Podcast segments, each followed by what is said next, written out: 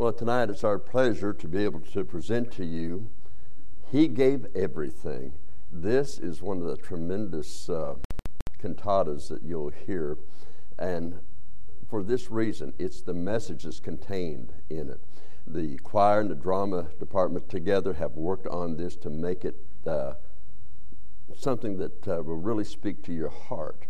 And so I ask you to listen to the words as it's presented and, and also the words of the music as well as the drama team. Um, if during the service um, you need to use a restroom, those double doors there to my right there in that corner, uh, there's restrooms right there. And as a matter of fact, even down the hallway from there, there's restrooms. There's a nursery there as well. On this side, there are double doors over here in that corner and a couple restrooms there as well. And so uh, they're open, and, and you can uh, go on in there for uh, restroom uses. If you have a child that's starting to act up and make noise and uh, just kind of, you know, be a problem sometimes, that uh, getting restless. Uh, we do have in the back for you there, we have the screen up there so you can even watch it from back there and have the child so it doesn't interfere with the presentation tonight and you can watch it from there. And, and then uh, finally, uh, we uh, really uh, want to say is that we want to thank you for being here tonight. That's really a blessing. These people have worked hard on this, and, and I just really appreciate their work, their efforts. Uh, we have some men that uh, you can't see right now because they're way back in the radio station. This is going live on the radio station as well as live stream. So you can't see them. They're back there, but they're doing everything and they can see us. As a matter of fact, they can see you from back there. And so uh, don't, uh, don't go to sleep or they'll, they'll post your picture right on uh, live stream. Not really, not really. But uh, I, I'm saying that because those men have been a part of this practice and all the preparations as well in getting ready for this.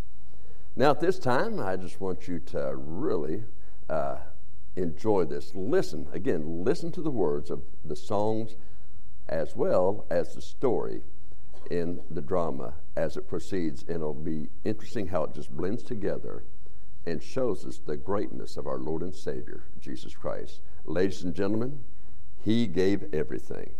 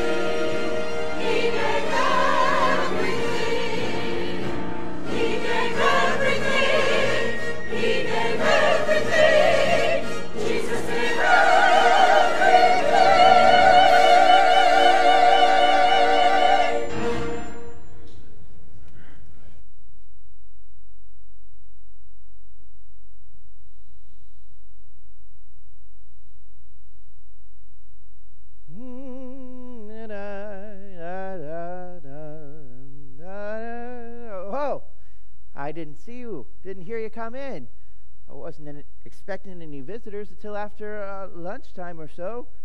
But I suppose visitors are always welcome here at Saunders Engineering Company. You all must be here about the new training program we started a few years back. Mr. Saunders, uh, you're looking at him right here. Uh, the, the broom, well, you see, uh, the doctor told me I needed some form of exercise every day, so I thought I'd better follow doctor's orders. I, I, I suppose you'd like to know the story of our engineering training center program, and I'm happy to tell you. You see, it began about oh, seven years ago or so when my senior engineer was taking his family out to deliver Thanksgiving turkeys. It's a turn right on Maple Street. Okay, dear. Look at these houses. Ooh, they're creepy. Do people really live here? Everyone, lock your doors now. Can we go home? Not until after we deliver the food. Poor people get hungry too, you know. Who are you looking for, Mom? well, it says here on the card that their name is Johnson. According to the city rescue mission, they're having a pretty tough time. They've got a little girl that has spina bifida. What's spina whatchamacallit? Oh, that means they have a baby who's crippled. It also says that Mrs. Johnson has been in bad health ever since the child was born. We sure have All a lot to well, uh, here, here we are. I was afraid we'd find it. All right, let's pray before we go. Dear Lord, just help us to be a good testimony to this family and to be grateful for all that we have. Amen. I'll wait here and protect the car. Rich, we're all going to help bring in the groceries. All right, everybody out of the car now. Toby, you got that turkey? Got it, Dad. Mom, it stinks out here. Shh, Jessica. These kind of people don't know how to keep things clean. Rich, did you grab that box of groceries? Got it. Mom, you're not actually going to give them this pie, are you? I thought it was for us. If it smells like this out here, think of what it's like inside. I'm gonna wait in the car. Ah, not in this neighborhood, you're not. Come on. Now, everybody, remember your testimony.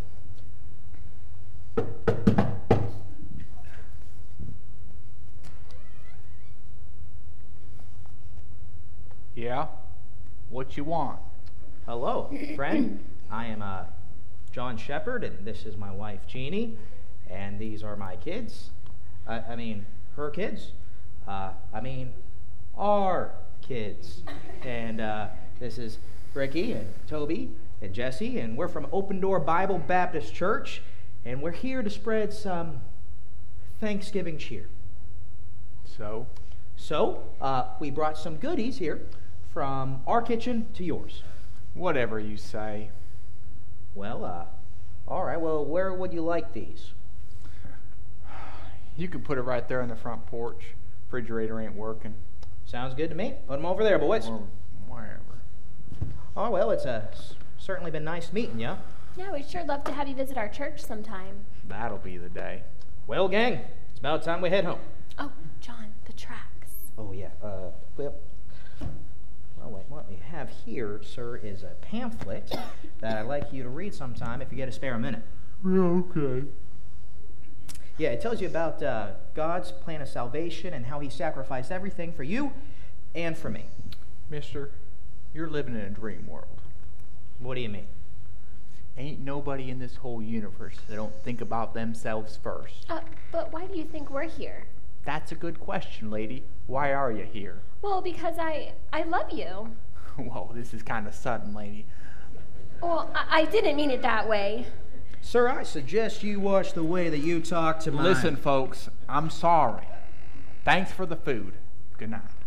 Well, can you beat that? I never, in all my days, have been so humiliated. All right, come on, kids. Everybody get in the car. Toby, get away from that window.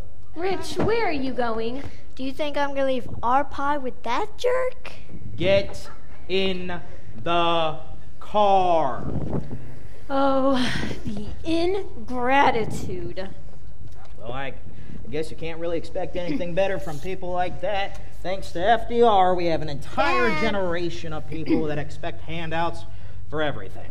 FDR, wasn't he shot in Dallas Dad. way back in the 60s? Way back, that was just, uh, well, I, I guess it, well, that was JFK, anyways. But besides that, he was one of those other liberals that got us into this mess. You know, tax and spend and tax and spend. Dad! What is it, son? When the turkey's gone, what will she eat? Who? That little girl. What little girl? I saw her through the window. She's crippled and so thin, she looked cold too. What will she when the turkey's all gone? Don't worry about her, son. We got government pre- uh, programs for people like that. But Toby couldn't stop worrying. All that evening and the next day, he kept wondering what would happen to that little girl. The little girl that he'd seen through that window, she was so frail. Several times he tried to talk to his father about her, but his father assured him that she'd be taken care of.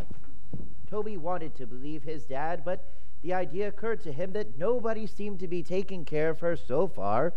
There was only one person Toby could turn to now.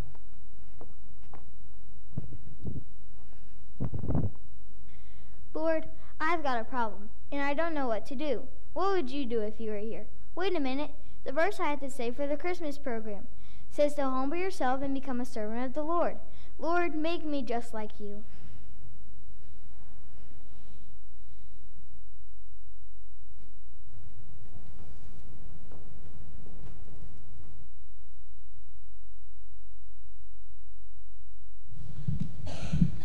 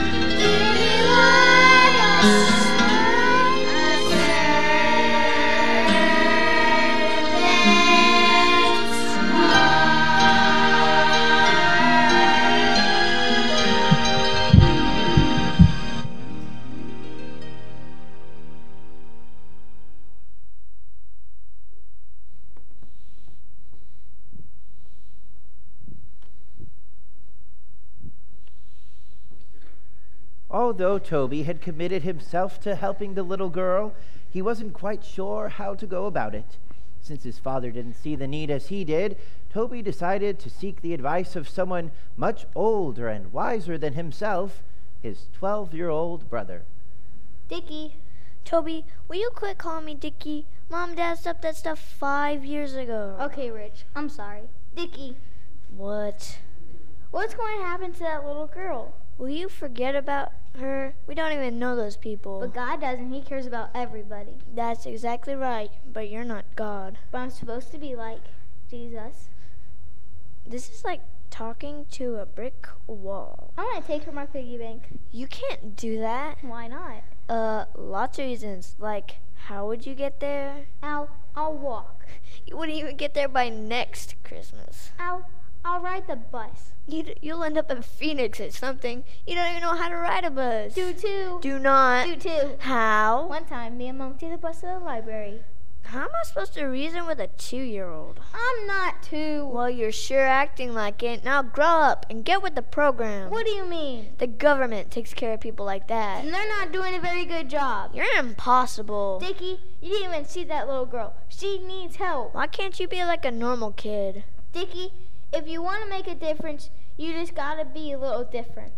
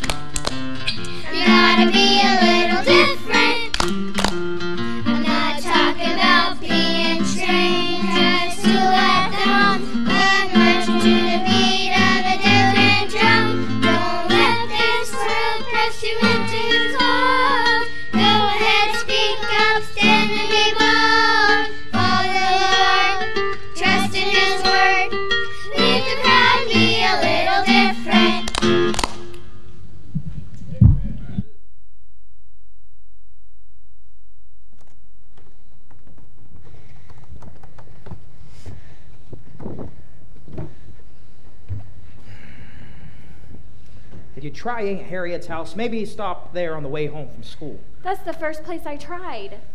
I checked everywhere between here and the school playground. He's not at the baseball field or the donut shop, and none of the neighbors have seen him either. John, we've got to call the police. Yeah, you're probably. Wait a minute. Is Toby's penny bank gone? What? Why didn't I think of this before? He's run away. Can I have Toby's room? Jessica! Don't you don't you see? Ever since we delivered the Thanksgiving basket, he's been babbling about that crippled kid. What crippled kid? You know, the one with spine uh something or other. Oh, spina bifida? Yeah, he said he was gonna take her his penny bank because she needed help. Toby's the one who needs help. Jessica, go see if his piggy bank is gone. Yes, ma'am. Don't worry, sweetheart. I'm sure he's just probably at his friend's house playing or something. I don't know, Dad. He was pretty serious. John, it's almost five o'clock and it's getting dark. Now, don't work yourself all up. Everything's going to be all right. But he's only a child, my baby, and that part of town after dark. Oh, John. We'll find him, Mom. Toby's piggy bank is gone. All right, everybody in the car now. Come on.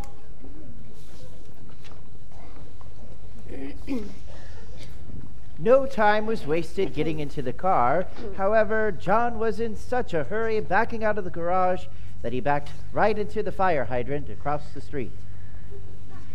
This is not my day. Now, dear, don't get upset. I know the car is new, but remember, all things work together for good. Is it raining? That's not rain, Jessica. Wow, look, the water's shooting 20 feet in the air. How embarrassing. Dad, the trunk popped open. John, we've got to get going. I'm trying to get going, dear, but the car's stuck on that stupid fire hydrant back there. You don't have to take it out on me. Does it matter that the trunk's filling up with water? How embarrassing. My feet are all wet. There's water all over the floor. It's up to my ankles. All right, everybody out of the car. Jeannie, you take the wheel. But I'll get soaked. You're already wet. Come on, you two. Help me push. They finally got that car moving again, but not before everybody was sopping wet. The trunk wouldn't close, and the water inside the car was now four inches deep. The ride across town seemed like it took forever. Even Jessica and Richard were getting a little worried now. It was almost dark. I should have called the police before I left the house. Uh, just one more block, and, and we'll be there. But what what if he's been kidnapped? Toby will be fine. Mom. I don't I don't even think I told him I I loved him this morning. It's all my fault. I mean, what kind of mother am I anyway? You're a great mom. Yeah, if it's uh, anybody's fault, uh, it's probably mine. Well, what do you mean? Well, you see, uh, Toby was trying to get a hold of me, you know, trying to ask me a question or something, but I was super busy, you know, working on my Sunday school lesson and such, and you know how Toby is. He just doesn't give up. And, well, I uh, maybe kind of, sort of raised my voice a little. You yelled, Dad. Okay, okay, okay. I yelled, but I promise, if I ever see that precious little child again, I will never get upset with him. I think I see him. Where? Where is he? Yeah, that's him skipping down the sidewalk. Oh, praise the Lord. Skipping? How do you like that? Scares the living daylights out of us, ruins our car, makes me late to our deacon's meeting. all right, I got a great idea. Dad, are you all right? I'm going to teach that kid a lesson he'll never forget. What you gonna do? Oh, man, just watch this. Shh, everybody. Uh, John, I oh. I wish I had my video camera for this one. But John, he's Shh, been. uh, Jeannie. Shh. Now watch this. Stick 'em up, kid. Hiya! Oh, Look at Toby run! Oh dear. oh, I'm okay. I'm okay. Jeannie, you're gonna have to drive on this one. Way to go, Dad. Too bad you didn't have your video camera, huh? Very funny. John, I was trying to tell you that Pastor Burt has been working with him on self defense and boys club on Thursday nights. Yeah, well, it, it didn't really hurt that bad, you know. Just trying to build his confidence, that's all. You're doing an excellent job, dear. Well, if you drive a little faster, I might be able to catch up to him. Whatever you say, dear. Toby! Toby, it's me, Dad. Boy, am I glad to see you. Yeah, yeah, just get in the car. This huge, ugly, mean looking guy tried to attack me. Toby, that was. That's terrible. That was terrible, son. Uh, we're glad you're all right. Me too. I sure hope I didn't hurt him too bad. Only his pride, dear. Huh? Never mind, son. What's all this water in the car? And who left the trunk open? Yeah, I'll, I'll explain all that later. But first, you explain to me what you're doing out here all by yourself. I went to see Tessie, And who's Tessie? Miss Johnson's little girl. She's really cute, dead, and smart too. And she's not a baby like the card says. She's just little and can't walk because she's got a hole in her back. Toby, are you making this up? It's true. In fact, sometimes she drinks too much water that it gets in her head, and the dog tries to drain it all out. No way. Cross my heart. She's been in the hospital 11 times. And Oh, mm. poor thing. who told you all this? Tessie told me after I gave her my piggy bank. You gave Tessie Your piggy bank? Yeah, so she'd be able to buy something after when to eat after the turkey's all gone. She's really skinny, Dad. Ah, Toby, you have a soft heart, just like your grandfather. Dad, I've been thinking, why can't we help the Johnsons? Well, what do you mean by help? Well, you know, find Mr. Johnson a job. In in their house is a mess. Everything's broken. You can fix anything, Dad. Uh, it's not that simple, son. We don't even know these people. Yeah, besides, Mr. Johnson probably doesn't even have a car to get himself to work. Couldn't you drive him? Well, I, I'm glad you have a tender heart and everything, but what you're suggesting would require a great deal amount of money and time. Mm-hmm. And Toby, these people don't even know the basics of personal hygiene. Personal what? She means they're dirty. I was thinking about that. Mom, you're such a great housekeeper. Couldn't you teach Tessie's mom how to clean the house? you talk to him, John. Oh, uh, yeah. Well, what your mother is trying to say is, um, well, these people are different than uh, than we are. They uh, don't have breeding. Breeding? You mean like gra- Grandpa's house? So that's why it smells like a barn. No, what, uh, what I'm trying to say is that, well, we just have to really watch our testimony, and these people probably have some pretty bad habits. They're just not, they're just not like us. I see. What is it, Toby? Nothing. Well, what's wrong? It's th- just the verse I had to say for the Christmas program. What verses? Something about being like Jesus and humbling ourselves Well, and forgiving our reputations and being servants. yeah, that sounds familiar. That's uh, Philippians chapter 2. I hope someday I'm as smart as you, Dad, and can understand what the Bible is talking about. I guess I had it all wrong. It had been a long evening, and everybody was tired by the time they got back home. Nobody even argued with Dad when he said to get ready for bed, and before long everyone was sound asleep. Well, almost everyone. John couldn't forget Toby's words in Philippians chapter 2. And finally, around 2 a.m., he got out his Bible and started reading one scripture after another. Before long, he was in tears. Lord, I've called myself a, a Christian for over 30 years now, and I'm such a hypocrite. Lord, when you came to this earth, you gave of everything. You gave of your time and uh, your money. You, you were spit upon, tortured, and even killed. And I think that I really sacrificed because I gave a family a turkey from our church. Oh, Lord, please forgive me and help me to live and to love like you.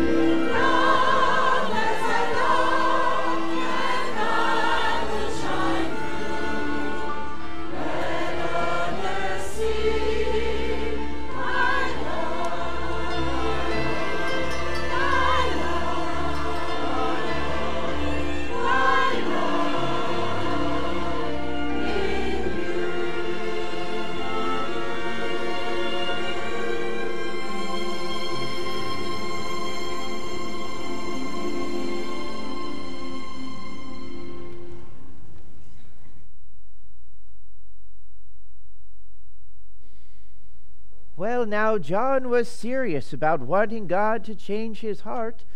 Tuesday, on his lunch break, he picked up several bags of groceries and went by the Johnsons to drop off the food. He couldn't get anyone to answer the door, so finally, John just walked right in. The living room was completely dark except for the eerie light of a small TV that was blaring loudly. The floors were covered with trash, and there were cockroaches everywhere. On a bare mattress lay a dirty, frail little girl about five years old. Her hair was long and matted, and she had on a large, dirty t shirt. Her feet were blue with cold. Mrs. Johnson was asleep on the mattress beside her daughter, and her husband, Pete, was sitting on the floor in front of the TV. John had never seen such human misery. That evening, he came back with his whole family. After giving Tessie some warm pajamas, John fixed the refrigerator while Jeanie prepared the dinner. Richard, Jessica, and Toby started the long process of cleaning up the house.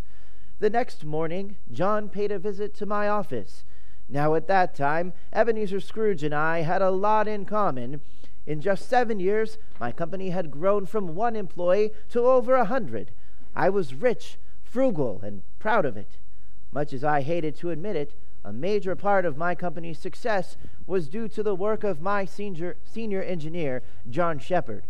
Although I enjoyed kidding him about his religious beliefs, I suppose he was the closest thing I had to a friend. Morning, Bob. Do you have a second?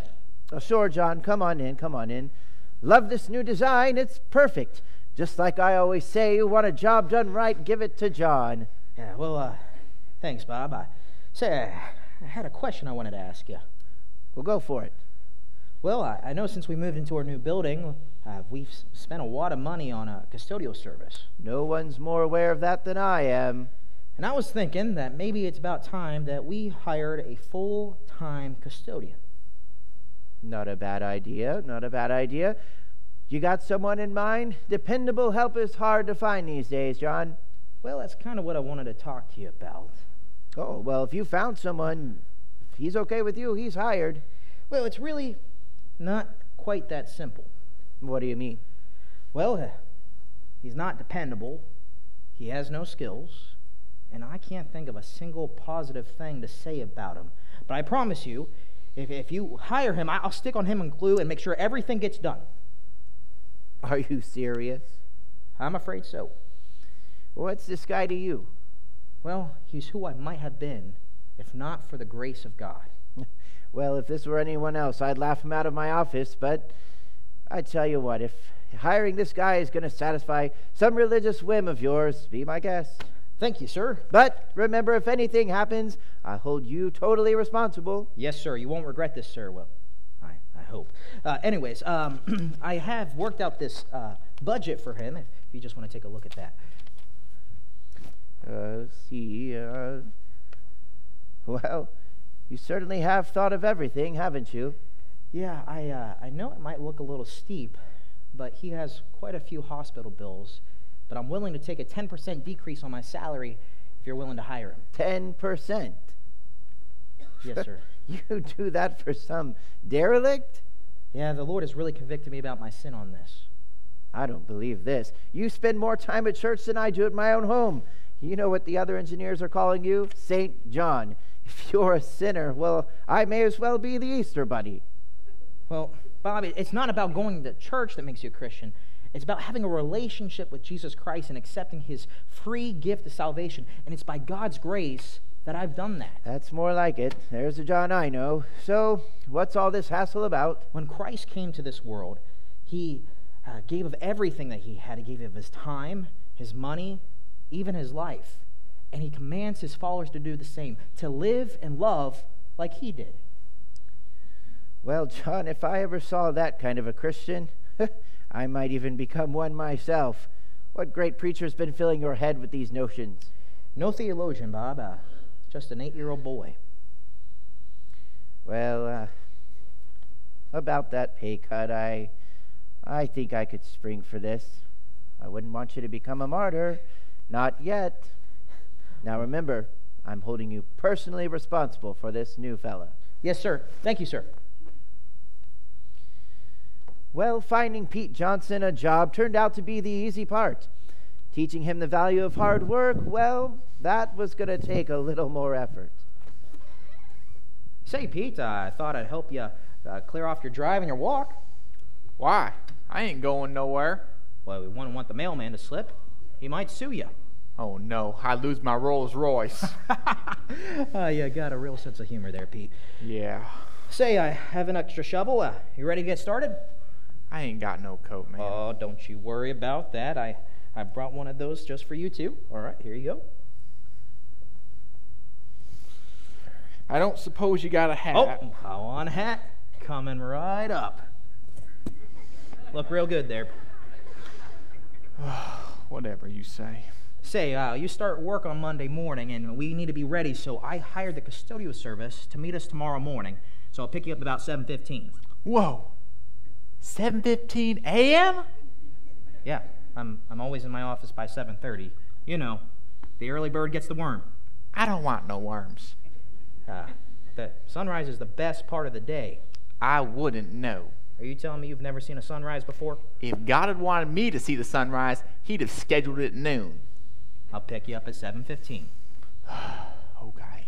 Also, I I got us some overalls and work boots for you, and then I hired the landscaping company to show us everything that you're going to need to know by next Saturday. Do you have any questions? Yeah. Why are you doing this? Well, it's because I'm a Christian. Everybody who comes to my door says they're a Christian, but they just as soon spit on me as look at me. Oh, they bring us food at Christmas and Thanksgiving, but they don't do it for us. They do it to make themselves feel good inside. But you and that boy of yours, Tobes, there's something different about you. Forget you it. guys see. Come on, just don't, don't even mention it. Listen, I know about your wife. I know about your daughter. I know that they're not doing well. So my wife and children are going to come over to your house, help you clean everything up, and got a contractor coming to fix the leaks on your roof. J- John, I, I ain't got Uh, no uh, money. uh, don't even worry about it. I, I told them to bill me, and and they'll you can pay me back at your first paycheck. Thanks, man. I appreciate that. Ah, forget it. Say, have you thought any more about getting a uh, high school diploma? No.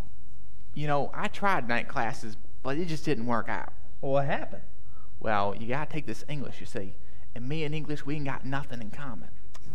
Would have never guessed. Huh? Oh, nothing. It just so happens, though, that I put myself through grad school teaching bonehead English to college freshmen. As of right now, you have yourself a private tutor. John, I just ain't smart enough for that.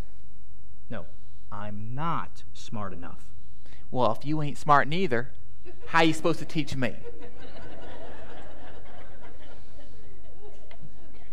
'Twas the season to be jolly, but for the Shepherd family it was the season for work. John's biggest job was getting Pete out of bed every morning.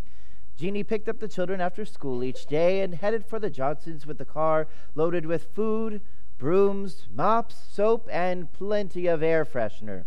They weren't going to have time this year to make all the fancy baked goods they usually made or to comb the malls for those special gifts for each other. And yet, as the music of Christmas began to be heard everywhere, they felt more in the spirit of Christmas than they ever had before.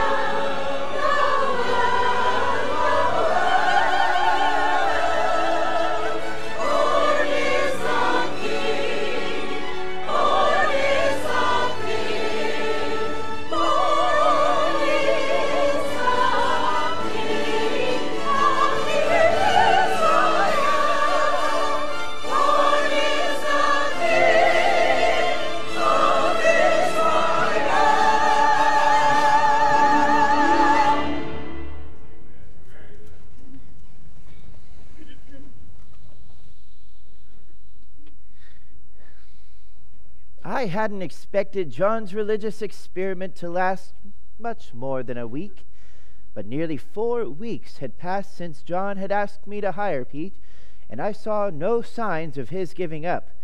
What surprised me even more was the change I saw in Pete Johnson, and it irritated me. I really don't know why. I suppose I always had the hypocrisy of Christians as an excuse for my own rejection of Christ. But here was a Christian who was willing to sacrifice a great deal in order to make a difference in just one man's life. And as he stood, nothing to gain in return. As long as I live, I'll never forget that one frosty December morning as I was gazing out my office window upon all that dreary, lifeless snow and ice. The realization suddenly hit me the most desolate thing of all on that bleak winter morn was my cold, cold heart.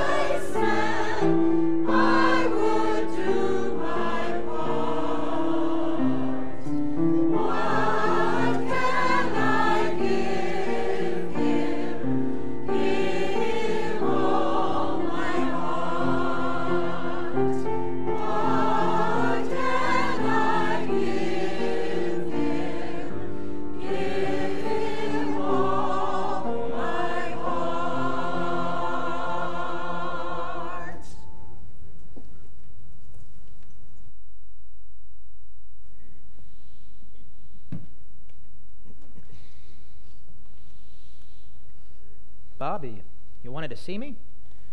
Oh, yes, yes, John. Uh, come on in, have a seat. Yes, sir.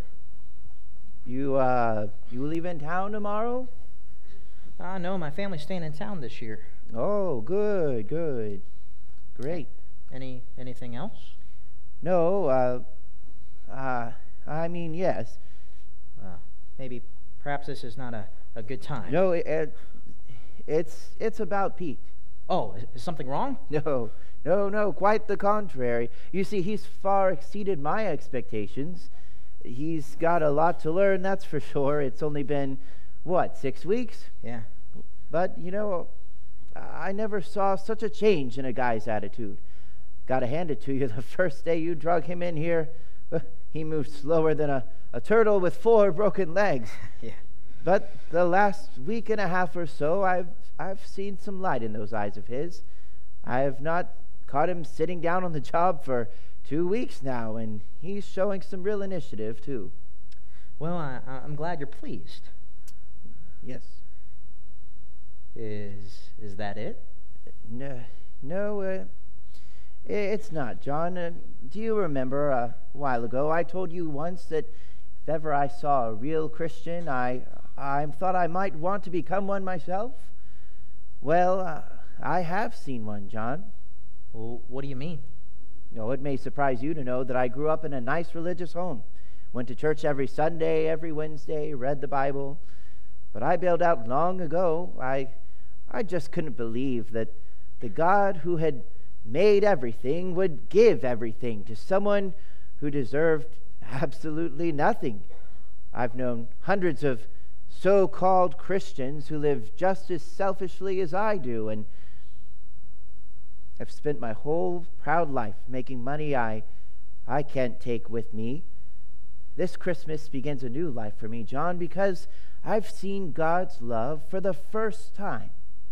Oh, that's wonderful, Bob. You see, I, I trusted Christ last night, John, because I saw Jesus in you.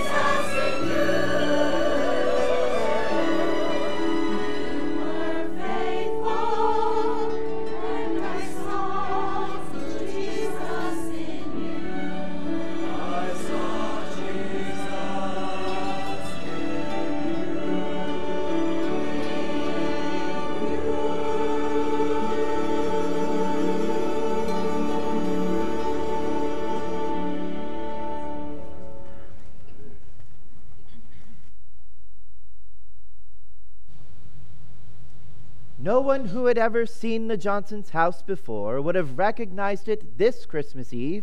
From the gleaming lights in the crystal clean windows to the aroma of fresh baked cinnamon rolls, nothing was quite the same.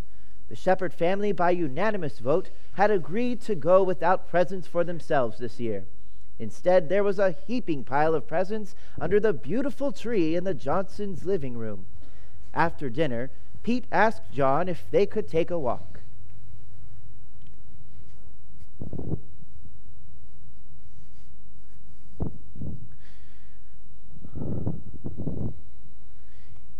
You know, John, I can't believe all the things that have happened these past few weeks.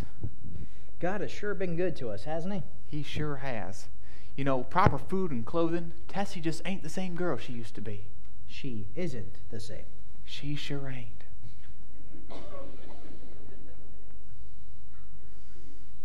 You know what? You've really been improving these last few weeks. You know, I really appreciate that. Between between you and me, it's really Tobes and all the stuff you guys do for me that really brought me on. Ah, sweet Toby of mine. You know, for the first time in my life, I feel like a man with a proper job and providing for my family and all that. I just couldn't do that without you. Nah, don't don't even sweat it. Mr. Saunders is uh, just just a really really great guy, isn't he? He really is. He, you know, he says I can take all the night classes I want these days. And he's even considering giving me a raise. Man, that is awesome. Hmm. And you know, before this, I looked at, at Mr. Saunders more of a Scrooge type of individual. You know that? But the more I get to know him, the more I, I he reminds me more of you. Pete, uh, listen, let me ask you this question. Have you thought any more about John 3.16? You know, the funny thing is I've heard that verse a lot in my life. But until until recently, no one ever made me want to think about it until you. Ah, that, that's not me, Pete. That's the still small voice of God's Holy Spirit. Really? Yes, Jesus Christ wants to live in your heart. Wow. Imagine that. Christ inside of me. Me, Pete Johnson. Well, that's about it. Pete was the beginning of our training center, and the rest, as they say, is history. God just keeps bringing along one person after another who needs our help. Many of them turn out to be real dependable workers.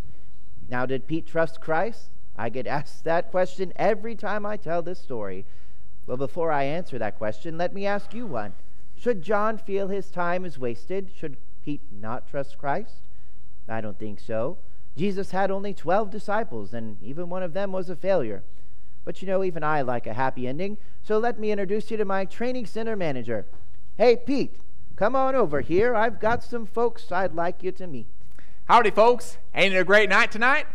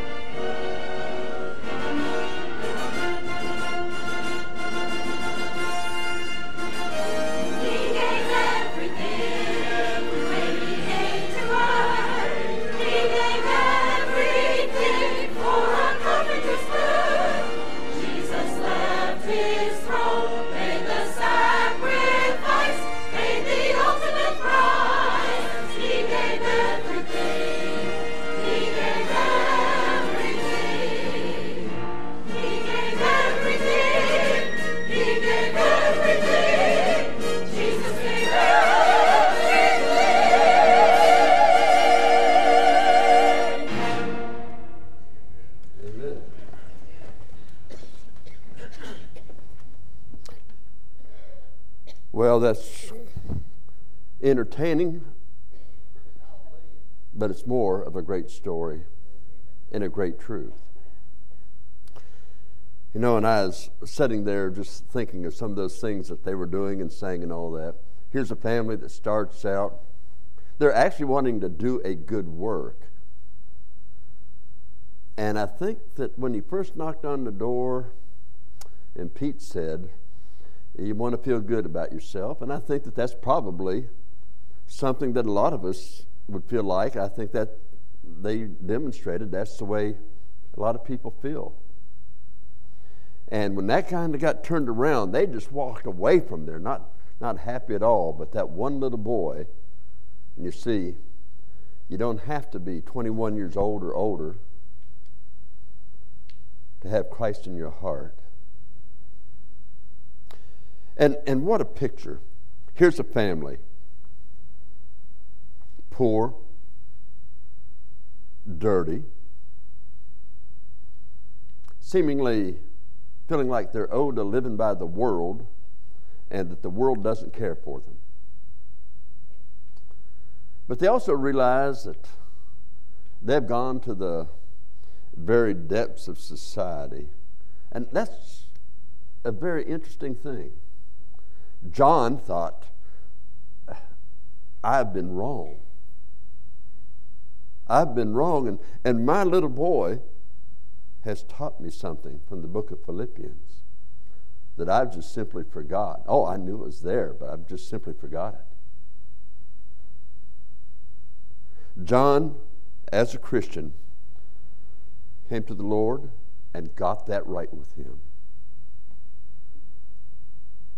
And he just didn't confess his sin. You know, when a Christian confesses his sin to God, then he goes out to turn it around and do the right thing that God would have him to do all along. And he started out, he wanted to go back to the same family that at the door he'd had to tell them, watch it. And now he had to come and he offers him a job, offers him, he shows him a way that his life can change. You know, that's the way it is with us in life. Some people have been guilty of some very terrible things. About every day on the news or reading in a newspaper, you will see something that just about turns your stomach and makes you shake your head. How could that happen in a civilized society? And yet, those evil things happen. There are people that have been drunkards, others drug addicts, others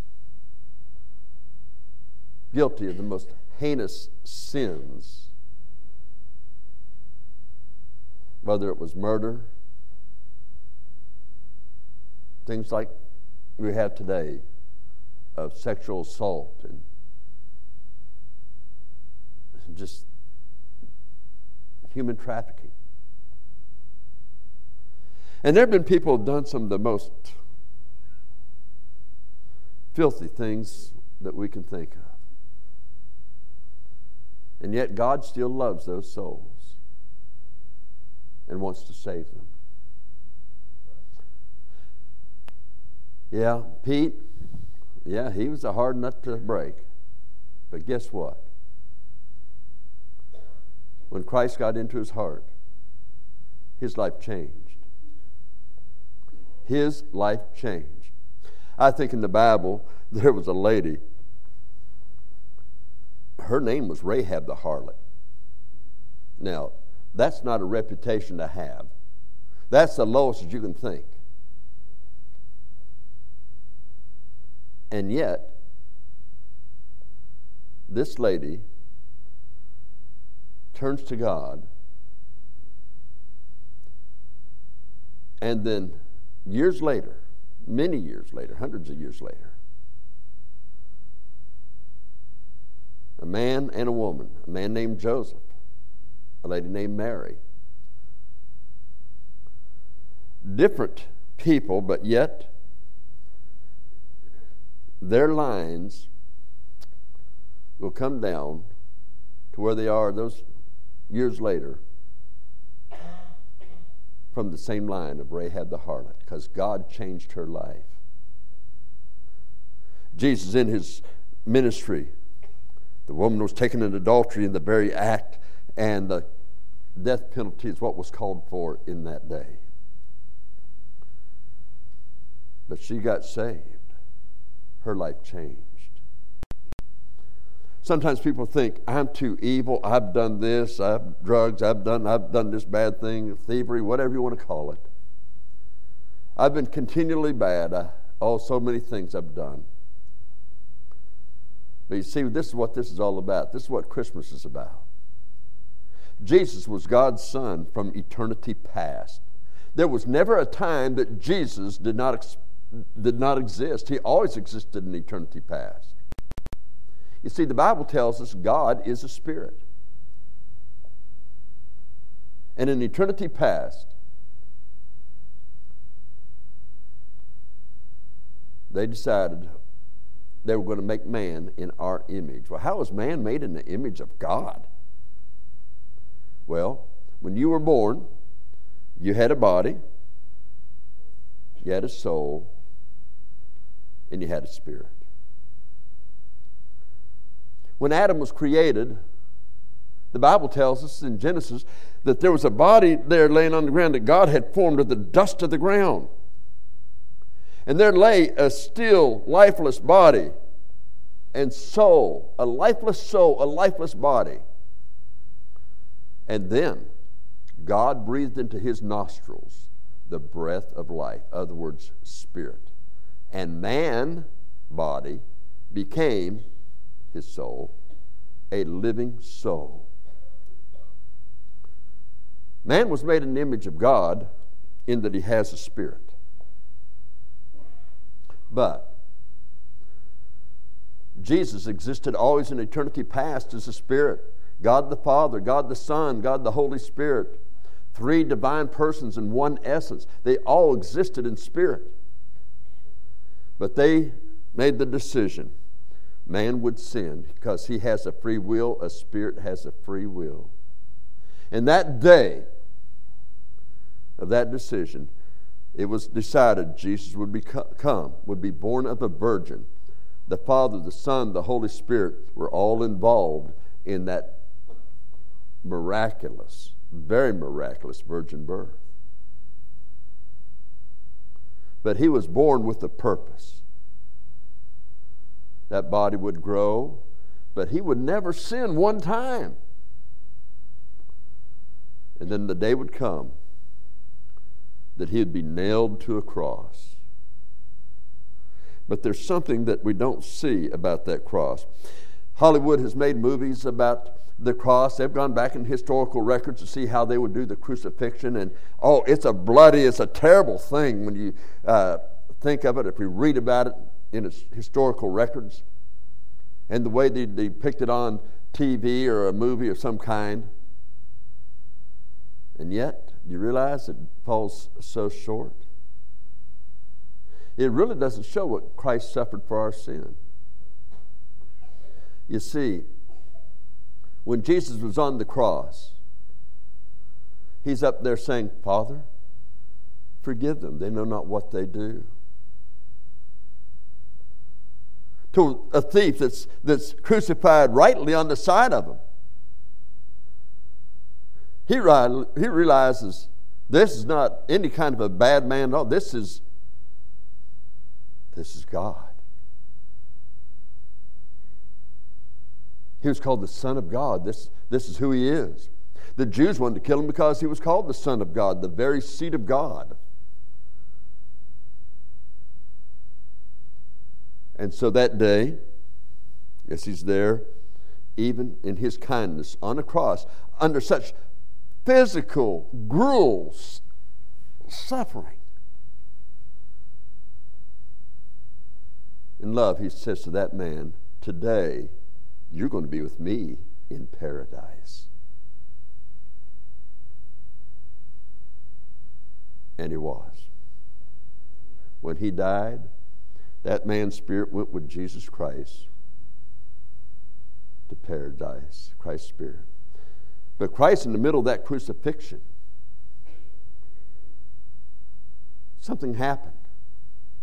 He says something different. Did fear overtake him? Not really. See, at any time he could have came off that cross. At any time. But the th- thing that's different, here's the suffering of the cross. In his ministry, he was tempted 40 days in the wilderness.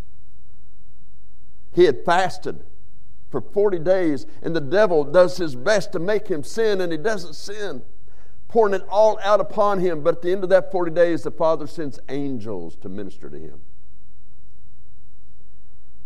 Then it's later. Later, he's in the Garden of Gethsemane. The soldiers will soon come and take him away.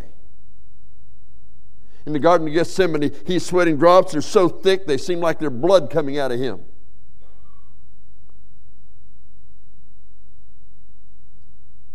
And the angels come and minister to him. Anytime there was a problem on the cross, the angels ministered to him. But now, oh, it's so different. You see, the Bible says that he became sin for us. In other words, all my sin, all your sin, all sin for all time was placed upon him. You know, he died for every sin I would ever commit, even before I lived. All that, something that he had never had in him on him, nothing he ever committed in his time, even on the cross. He didn't commit the sin, it was our sin that was placed upon him. And he cries out, My God, my God, why hast thou forsaken me? Because now there would be no grace, there'd be no help for him. The Father was pouring out his eternal wrath on the very human spirit that was given Jesus Christ at his birth.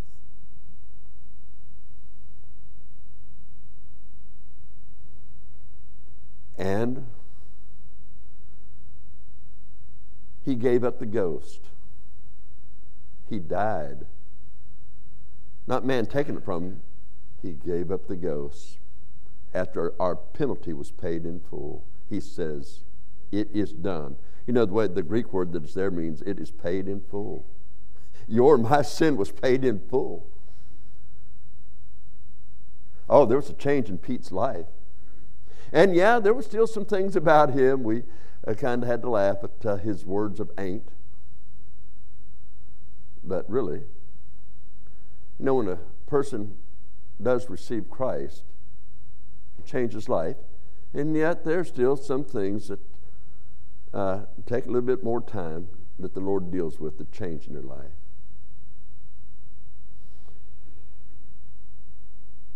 You may feel tonight that, just like Pete, why would anybody care for me? And why would they do this for me? But if they're doing it, you receive it. You receive it. Pete went the way that John gave him to go and led him, and his life was changed. What did Jesus say to us? He said, Repent ye therefore and be converted, that your sins will be may be blotted out when the times of refreshing shall come from the Lord. Other words, that blood that Jesus shed on the cross was placed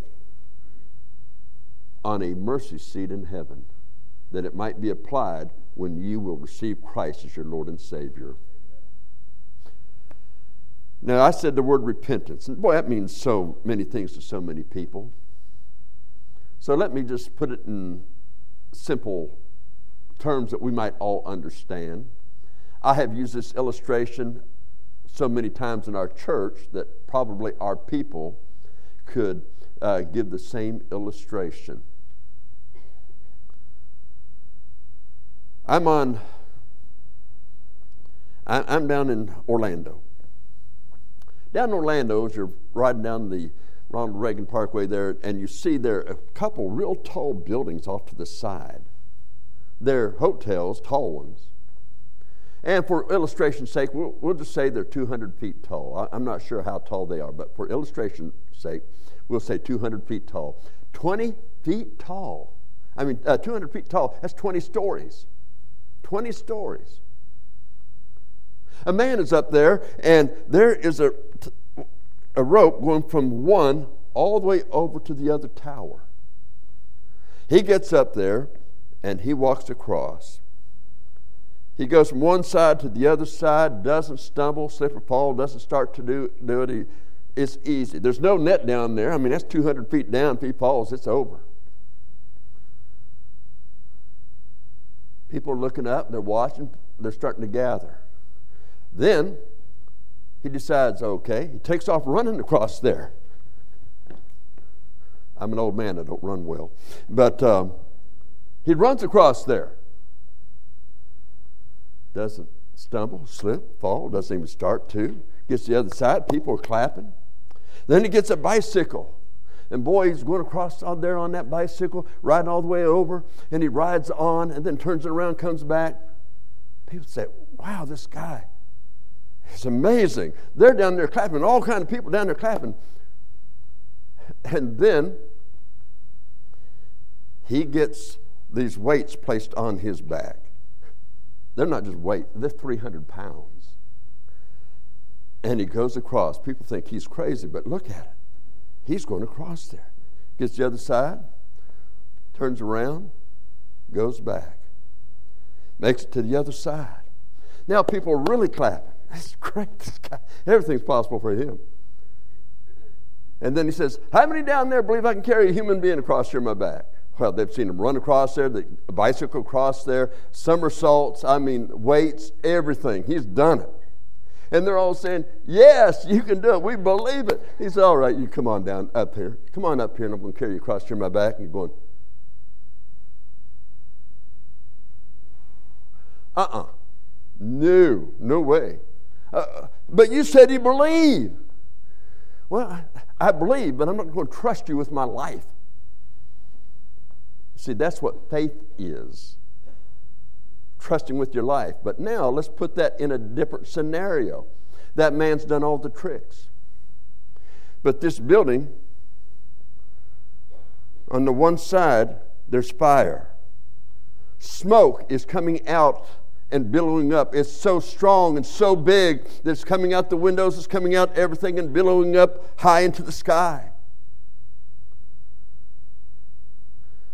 The only way for people to get away from it, they're running to the top, and when they get to the top, there's no escape. Fire truck ladders won't reach that high. Helicopters would like to rescue them, but there's so much smoke going up in the air they can't be rescued. And so he turns and he says, Do you want me to rescue you from this? You say, Oh, yes. He says, Then get on my back and I'll take you across there, my back. And you say, Okay, now, what I got to do? How can I help you to get across there? He says, You're not going to help me across there. I'm going to take you across. You just trust me, get on, and I'll take you across. You can't do it. And he gets on and he takes them all the way across to the other side safely. You see, that man had to turn from his fear of that guy might drop me that he had when he was sitting in the audience or standing down there in the audience. And now just simply by faith trust that person to take him across. Now, that's an illustration. But the truth of the matter is, the Bible says all have sinned and come short of the glory of God. That's every one of us. Every one of us have sinned and come short of the glory of God. The glory of God is Jesus Christ. We're not measured one to another. I'm as good as that Christian. I'm better than that Christian. No, we're not measured that way. We're compared to the person of Jesus Christ, and we all fall short. That's why Christ died for us. When he was dying there, he was paying for every sin you ever have or ever will commit. The Bible says in Romans 6:23, "For the wages, what we have earned, what we deserve, what we have coming to us, the wages of sin is death. Final, complete separation from God forever in the lake of fire. Our spirits there, never, never able to cease to exist, never able to escape for all eternity. That's what we've earned. But the gift of God, he says in that same verse, is eternal life through Jesus Christ our Lord. So what are you doing? You say, well, I'll just, I'll just quit sinning. I'll quit doing these bad things I've been doing. I won't do, no, that won't do it. But instead, you're turning to Him and say, Lord, I, these sins have power over me. But I want to give you my life right now for you to have the power over me. To cleanse me of my sin by your blood. To cleanse my spirit. And save my soul. And give me everlasting life. And you call upon him and you receive him into your heart and life as your Lord and Savior. He said, For with the heart man believeth unto righteousness. The heart, your life. You believe unto righteousness. With the mouth, confession is made to salvation. For whosoever shall call upon the name of the Lord shall be saved. Whosoever meant you, it meant me. We're all sinners. There has to be a day where we come and truly it's not repeating words, it's rather these words that we really mean, and it's a real commitment. A commitment even stronger than the marriage vow that you're giving yourself to Him. Because He's already said, I'll receive you and I'll never leave you nor forsake you. He's made His promise. Now it's up to you to receive Him. And that's your promise to Him. Do you know that if you died today, that heaven would be your home? Can you give a Bible reason? Can you give a reason why you deserve to go to heaven when you are just like me? You've sinned, as we all have. We need a Savior, and you do too. Have you received Christ as your Savior?